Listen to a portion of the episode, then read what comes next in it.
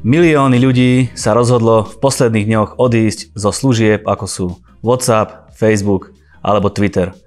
Vieme, čo bol dôvod ich migrácie?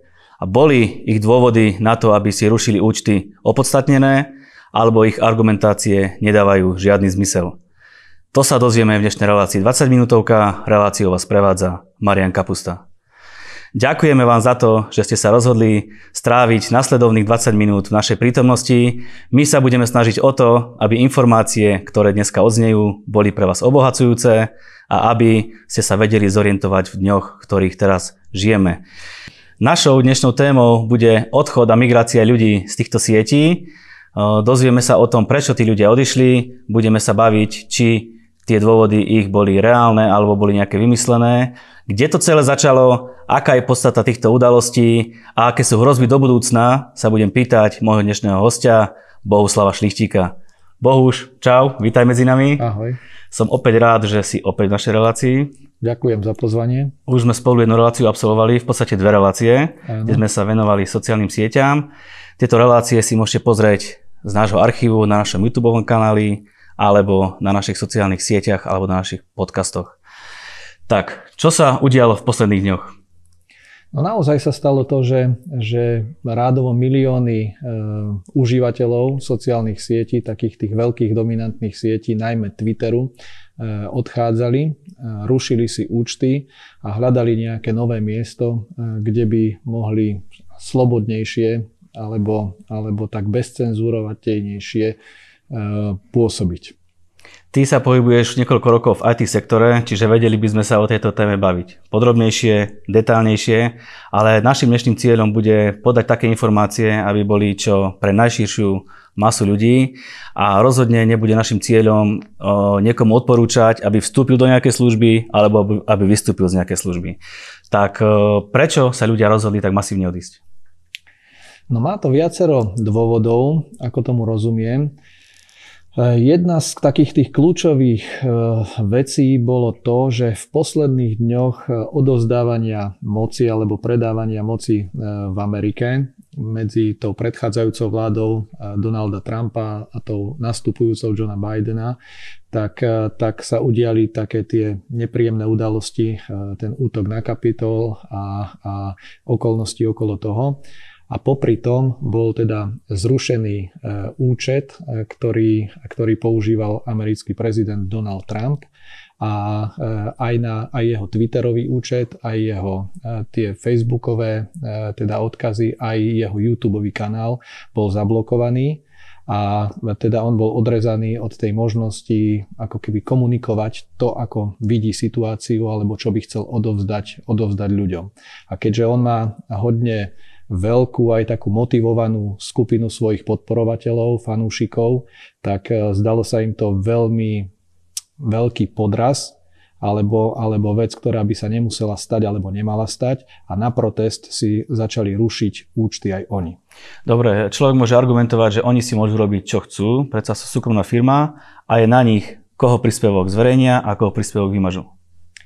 To je práve tá taká kontroverzná vec, lebo keď si, keď si pozrieš aj vyjadrenia takých akože centristických politikov typu Angely Merkelovej, ktorí nie sú vyhranení nejakým smerom, ale, ale sú fakt tak e, viac menej v strede, tak aj ona sama označila toto za veľmi sporné rozhodnutie. Pretože vzniklo e, bez nejakej širšej debaty okolo toho celého, ale, ale v podstate v troch, štyroch kanceláriách veľkých IT firiem, ktorí si povedali, že toto skrátka zablokujeme, lebo to je druh informácie, ktorý z nášho pohľadu, z nášho videnia sveta je, nevpo, je, je, je nekorektný. Mm, celkom nebezpečné také tvrdenia alebo vyjadrenia.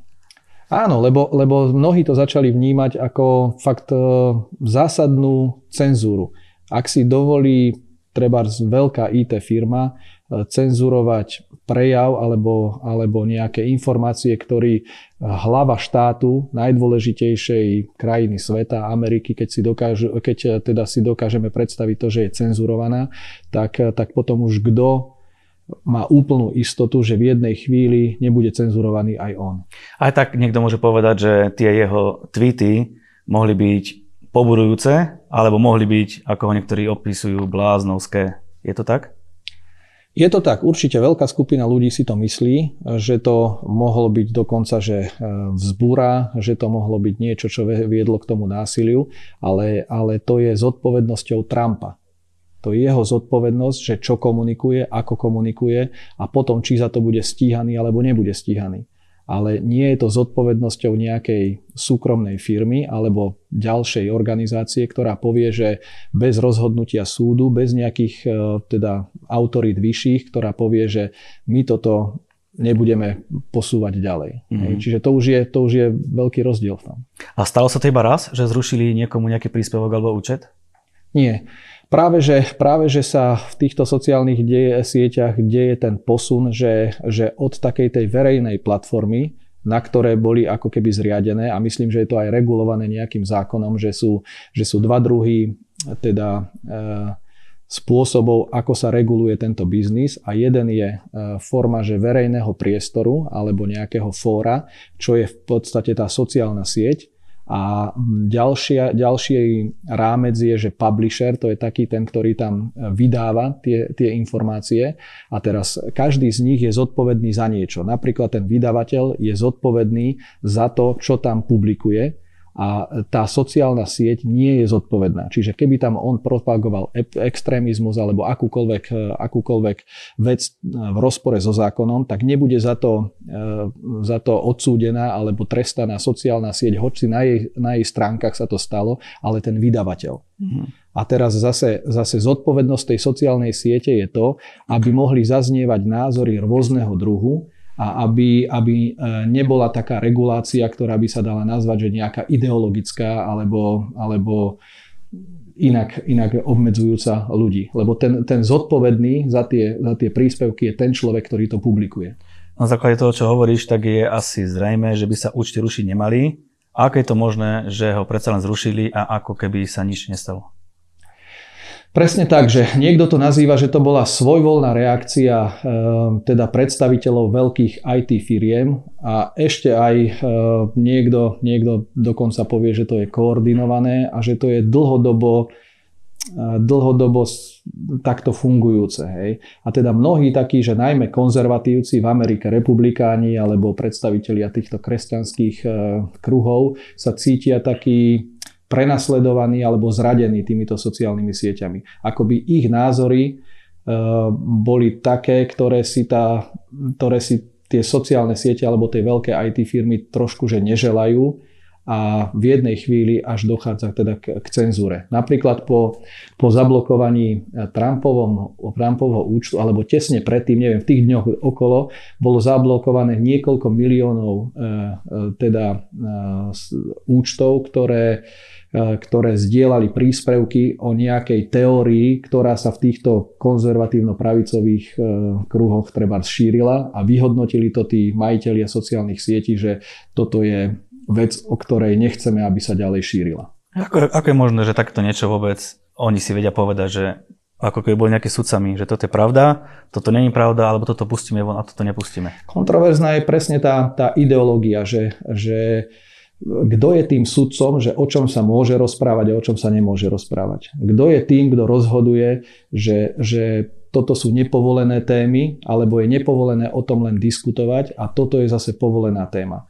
A hneď, hneď e, okolo toho vznikajú kadiaké napätia, kadiaké konšpiračné teórie, ktoré vysvetľujú zase aj toto, ale, ale práve, práve tam sa, na, tam sa e, teda otvára tá otázka, že či by to vôbec malo byť regulované alebo nemalo byť regulované. A ak, ak to má byť regulované, kto bude určovať tú pravdu, že ktorá má byť regulovaná. Hej.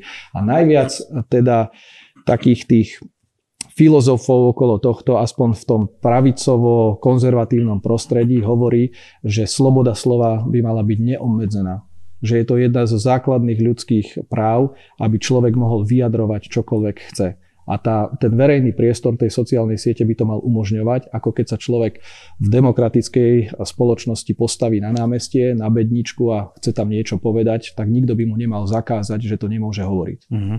Tak vráťme sa na začiatok. Ľudia odišli z tých e, sietí a kam odišli? Je nejaká alternatíva, kde sa dalo ísť?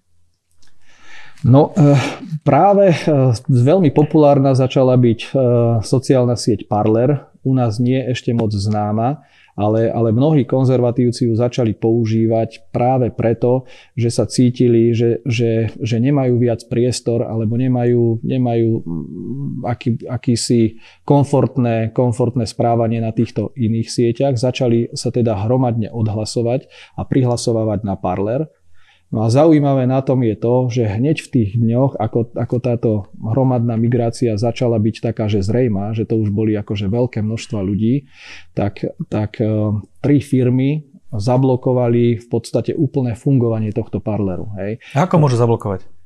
No takže keď si majiteľom platformy, napríklad platformy Google Play, z ktorého sa stiahujú aplikácie do tvojho mobilného telefónu alebo App Store, pokiaľ máš Apple, a zablokuješ tú aplikáciu, tak si zrazu nevieš stiahnuť e, nástroj, ktorým sa do tej sociálnej siete prihlasuješ. Ešte toto snáď by sa dalo obísť, že keď by, keď by si pre, pristupoval na tú sociálnu sieť cez bežný prehliadač, typu Google Chrome alebo, alebo Edge alebo Firefox. Toto by, toto by ešte bolo možné, ale do toho pristúpila hneď akoby skoro vyzerá to, že na pomoc tretia firma a to je e, Amazon, lebo, lebo Parler mal svoju infraštruktúru práve na serveroch Amazonu a Amazon sa presne v tom istom týždni rozhodol nie len, že o stiahnutie nejakých aplikácií ako tie predchádzajúce dve platformy, ale o zablokovanie celého prístupu ich dátam a vlastne akoby vypol túto službu. Oni si ju prenajímali a, a, a v jednej chvíli bola teda vypnutá, lebo porušuje podmienky, ktoré niekto si teda takto stanovil. Ako keby sa dala svetom šíriť iba jedna ideológia tým pádom a ako keby z toho nebol žiadny únik. Áno, to je tá hrozba, alebo to riziko, to ohrozenie, ktoré mnohí cítia, že, že, že či teda bude povolené alebo dostupné len šírenie určitých informácií a ostatné nejaké také, ktoré sú buď doplňujúce, alebo dokonca protichodné, alebo protirečiace, či budú, či budú cenzurované. A niekto sa toho vážne obáva, hej, že, že ak sa cenzurujú v dnešnej chvíli už takéto veci a ak sa dokáže cenzurovať, že vysokí predstavitelia štátov, trebárs, tak, tak kde to bude mať koniec a ako to bude fungovať. A sila tých sietí je naozaj taká, že sú relevantným kanálom informácií a keď si niekto v nejakej IT firme hodzaj veľkej povie, že toto šíriť nebudeme, tak skrátka do sveta bude prúdiť iba jeden druh informácií alebo obmedzený, obmedzené množstvo informácií. Ako keby sa tie firmy spojili proti jednému veľkému nepriateľovi a povedali si, že ideme robiť nejakú ideológiu. Kto je ten nepriateľ?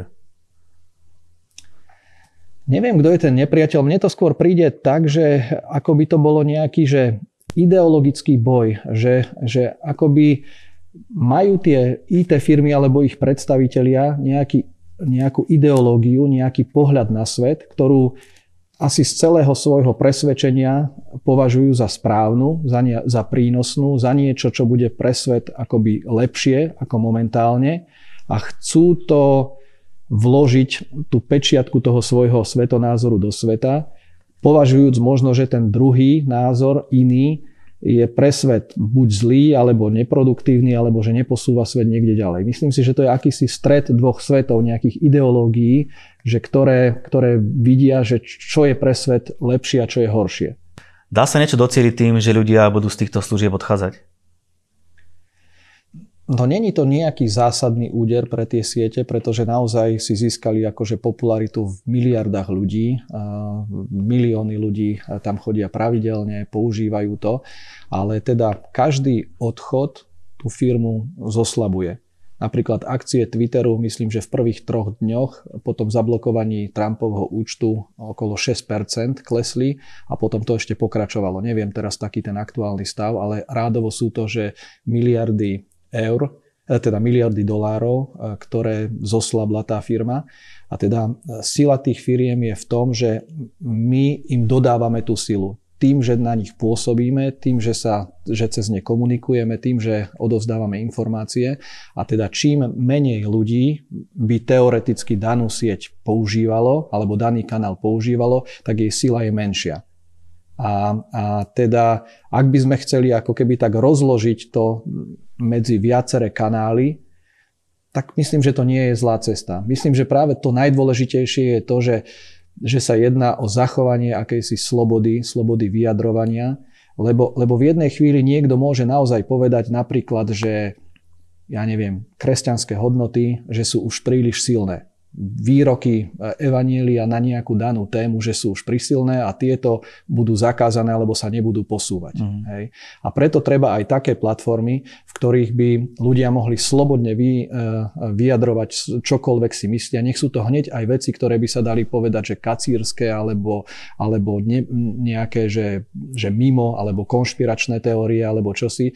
Vždy je to lepšie, lebo druhá skupina ľudí, tá tá počúvajúca, tak tá predsa si môže spraviť názor, predsa má, má možnosť na niečo, na niečo kývnuť a niečo odmietnúť. Mm-hmm. A táto, táto zodpovednosť, alebo aj taká tá, to privilegium podľa mňa patrí tomu koncovému človeku, že on sa má rozhodovať. Nemá byť nejaká že privilegovaná skupina ľudí, akási elita, ktorá, ktorá ľuďom servíruje pravdu, a ostatní sú na to, že aby počúvali iba to, čo niekto iný uzná za vhodné. Ako sa zachovali tie firmy, tie giganty na to, že ľudia odišli? Bola to tak, tak malá čiastka alebo také malé percento ľudí, že si povedali, že to vôbec nevadí, alebo naozaj to troška pocitili? Zatiaľ neviem o nejakom, že masívnom, masívnej nejakej uh, akože uh, informácií, že by, že by niečo veľmi radikálne zatriaslo. To, čo zatriaslo hodne, je, je napríklad zverejnenie tých nových obchodných podmienok na WhatsAppe, to je teda messenger, ktorý, ktorý mnohí používajú a teda, teda e, v rámci nových podmienok pre Ameriku sa akoby bola taká snaha, aby tá komunikácia, ktorá vo vnútri prebieha, tak aby bola zdieľaná s informáciami na Facebooku a aby, aby teda bol dostup aj k tomu, alebo vyhodnocovanie to, o čom sa ľudia rozprávajú, s kým rozprávajú, e, na akých číslach mobilných je kto a, a teda akoby ďalšia ďalšie zbranie, ďalšia sila takáto dátová do rúk teda firiem. A toho sa viacerí v Amerike zľakli a teda také maso, masívne odchody, čo boli z WhatsAppu alebo odinštalovávanie, tak bolo práve keď sa toto zverejnilo. Na, eh, hneď následne to Mark Zuckerberg, ten, ktorý šéfuje Facebooku, tak povedal, že tieto pravidlá, že sa odkladajú, pretože sa zle začali vykladať. Medzi tým bol taký veľmi akože e, tweet, ktorý veľmi zarezonoval od Ilona Maska, to je tiež e, veľmi známe meno v tom technologickom svete, s veľkým množstvom followerov, nasledovateľov a teda on, on tweetol, že odchádza tiež a že ich prichádza teda, e, že, že odchádza na signál. To je nejaká taká konkurenčná aplikácia, ktorá je teda tiež šifrovaná, open sourceová a tak. Čiže je aj bezpečnejšia alternatíva k WhatsAppu a k Messengeru a k takýmto veciam? Otázka je, že čo je bezpečnejšie, hej, že aj WhatsApp je šifrovaná komunikácia, to znamená, že, že ty niečo napíšeš a po internete to beží zašifrované tak, že nikto e, teoreticky ne, nevie, o čom píšeš, vieš to iba ty, ten človek, s kým píšeš a firma, teda WhatsApp, tomu rozumie. A takto, e, takto teda by sa dalo povedať, že je to bezpečné, ale otázka je, že na čo sa tie dáta používajú a v súvislosti s tou cenzúrou alebo s akýmsi ideologickým nejakým nánosom tej firmy, že čo z toho teda môže byť.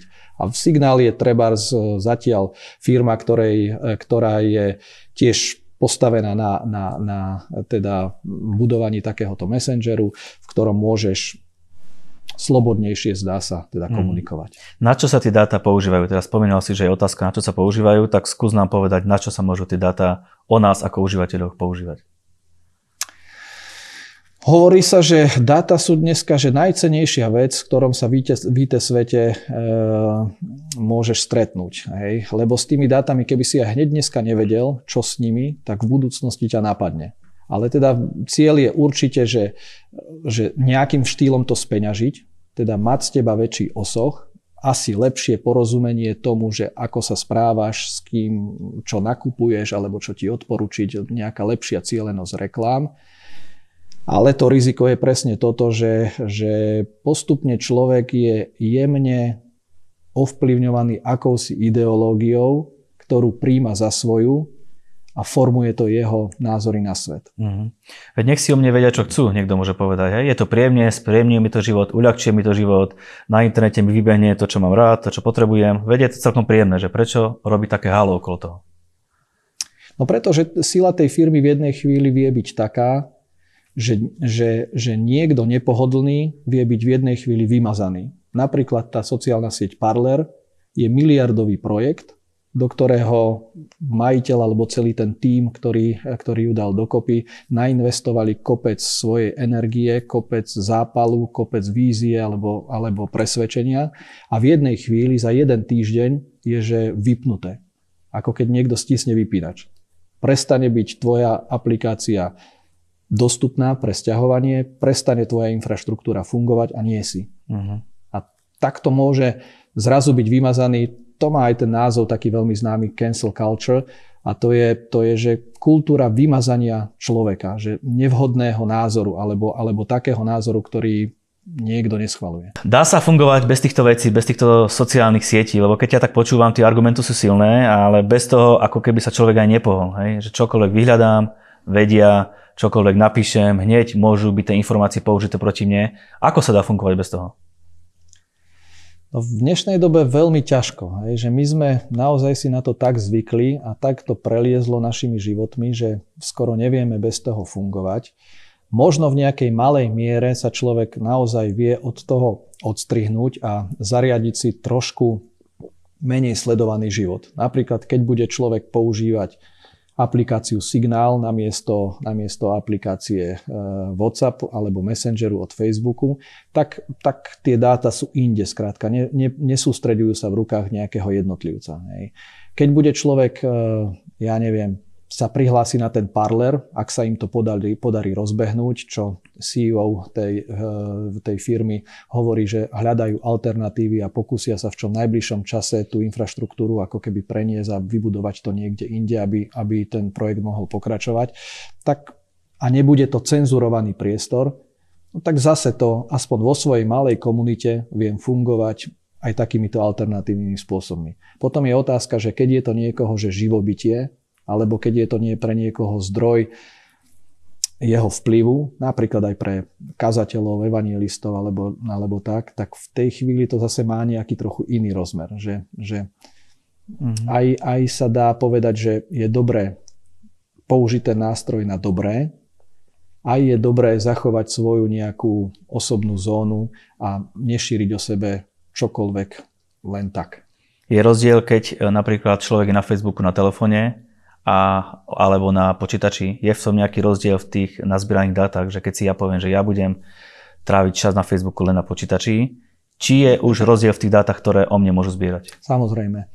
Ďaleko komplexnejšie informácie e, o sebe poskytuješ, keď, keď máš vec nainštalovanú nejakú aplikáciu na mobile. Lebo, lebo tá aplikácia má teoretický prístup ku mnohým veciam. E, to je napríklad pohyb, že kde sa pohybuješ, to je, to je napríklad tvoje kontakty, veci, ktoré, ktoré teda používaš e, v, teda v mobilnom zariadení. A teda není to len taký, že webový prehliadač, ale, ale aj naozaj k ostatným dodatočným informáciám, ktoré sa vo vnútri v mobile nachádzajú. Možno k zvukovým nahrávkám, možno aj k zapnutému e, teda mikrofónu. Určite dávaš viacej informácií o sebe, keď to máš v mobile, ako keď to máš v počítači. Myslíš si, že reálne tie veci o nás vedia nahrať a vedia byť niekedy použité? Človeče, no stále viac ľudí o tom hovorí, že baví sa o niečom a že na základe toho, že inak iným kanálom nekomunikoval, že nemailoval, nehovoril o tom, že teda ne, nepísal o tom, ale že iba hovorila, že toto. Hej. Ale podľa, podľa tých aktuálnych teda podmienok používania by to nemalo tak byť. Ale kto dá za to ruku do Spomínal si mikrofón, že záznamy z mikrofónu sa vedia používať alebo nahrávať. Myslíš si, že reálne vedia naše hlasové hovory snímať, zaznamenávať niekde a uchovávať a použiť proti nám? No, to, že je to možné, je úplne isté. To, že však aj mobilní operátori odkladajú teda záznamy hovorov, to je isté. A teraz, že čo sa deje v sociálnych sieťach, podľa mňa hovory sú tiež niekde odkladané na nejakých miestach dátových, kde sú, kde sú uložené a možno nad nimi bežia nejaké algoritmy. No teraz je otázka, že čo všetko sa nahráva, čo sa nenahráva. A to už by sme boli v nejakej rovine možno aj konšpiračných teórií. Viacerí ľudia hovoria, že aj, aj viaceré firmy to skúmajú, že technologické, že či, či naozaj naša reč, naše, naše hovorenie pomimo e, toho, keď využívame tie služby, či sú, či sú niekde ukladané, alebo či sa na základe toho treba e, ešte viac cieľia reklamy, alebo, alebo nie. Ťažko povedať. No, podľa, podľa tých obchodných podmienok by to tak nemalo byť, ale kto si je istý, je ťažko povedať. Mm-hmm. Vrátim sa ešte na začiatok. Jedna otázka. Spomínal si, že zrušili Trumpov účet. Ako reagovali predstavitelia tých firiem, keď ho zrušili? Vedeli sa nejako obhájiť? No áno, ten, tá obhajoba býva taká, taká z môjho pohľadu, že trošku cynická. Hej, že, že na, na dvoch takých pilieroch zvyka, zvyčne, zvyka, zvyčajne stojí. A to je prvé, že to neprešlo cez algoritmy, čiže algoritmy vyhodnotili, že to tak je. No. To je trošku alibizmus, lebo autorom tých algoritmov sme my, v tom prípade je to tá firma, hej, že ktorá, ktorá určuje, že či, ako sa tie algoritmy budú správať.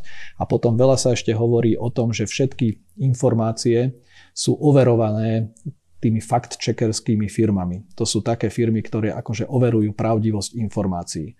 No ale, ale to je tiež veľmi otázna, kontroverzná vec, že akoj, v akej ideológii sa pohybuje firma, čo je pre ňu overené, čo pre ňu nie je overené. A príkladom je taká tá kauza Huntera Bidena, eh, juniora, teda syna Joea Bidena. A to, je, eh, to bola kauza o tom, že, že renovovaný americký denník, myslím, že to bol New York Post, ho, napísal investigatívnu reportáž obsiahlu o tom, ako, ako bol Hunter Biden zapojený do, do príjmania peňazí e, z Ukrajiny alebo z čínskych firiem za akési sprostredkovanie kontaktu alebo stretnutia s jeho otcom, keď bol vo funkcii viceprezidenta v Obamovej vláde. Bol to seriózny článok, seriózna investigatíva a v, akurát vo volebnom období to bolo napísané a ehm, celá, celá, všetky odkazy a zdieľania tejto investigatívy boli bloknuté a zrazu, zrazu akoby neexistovala. Čítal som niekde nejakú štatistiku, neviem, či úplne dobre si pamätám, ale 60 alebo 70% voličov demokratickej strany ani nepočulo, že takúto nejakú kauzu, e, teda Bidenov syn, že vôbec má. Čiže, čiže dá sa týmito vecami, tým blokovaním toho, čo je vo verejnom priestore, hodne ovplyvňovať, najmä v časoch treba z takýchto volieb a niekto hovorí, že naozaj je to ako keby že zásadné rany pre demokraciu. Mm. Lebo zrazu už je priestor pre manipuláciu, zrazu už je priestor pre to, čo sa, o čom sa bude vo volebných časoch hovoriť alebo nebude sa hovoriť a je to veľmi kontroverzná vec. Pripomína mi to ako keby správy, v Amerike alebo celosvetové boli ruka v ruke s týmito spoločnosťami, že podávajú skoro rovnaké informácie. Prečo? Zase si myslím, že je to akási ideologická zhoda. Hej? Že, že technologické veľké firmy to vidia podobne, ako to vidia veľké mediálne firmy typu CNN, alebo možno aj ako to vidí Hollywood. Hej, že takéto veľmi vplyvné kruhy Zdá sa, že ideologicky majú k sebe veľmi blízko a vidia, že pre svet snáď je prospešné alebo to, e, také nejaké vhodné to ich videnia sveta. Aké si také osvietenectvo, z ktorého trošku nadradenosti e, vykukuje. Hej? Že, že ľudia, ľudia potrebujú niekoho, kto im bude hovoriť, čo je správne a nemajú na to, aby sa rozhodli sami. A to je, vždycky to skončilo zle. Keď sa našiel niekto, kto povedal, že toto pre vás bude dobré, a vy to posluchnite, tak vždycky to skončilo nejakým takým prúserom. Hmm. Príde mi to tak, ako keby svet chcel určiť nejaké nové ministerstvo, ministerstvo pravdy a svojich ministrov. Je to tak? Áno, to vychádza e, z toho Orwellovho románu veľmi známeho o takej dokonalej totalite. A, a naozaj majú tam zriadené ministerstvo pravdy, ktoré je zodpovedné za to, aby, aby sa určovalo, čo je pravda a aby k ľuďom prichádzala iba pravda. potom tam majú ministerstvo lásky a toho sa všetci boja najviac. Ja vám prajem, aby ste prešli pravdou, aby ste vedeli skúmať pravdu, aby pravda bola tá, ktorá bude viesť vaše životy. Bohuž, ďakujem za tvoj čas. Ďakujem za pozvanie. My sa uvidíme na budúci týždeň s novou témou. Majte pekný čas.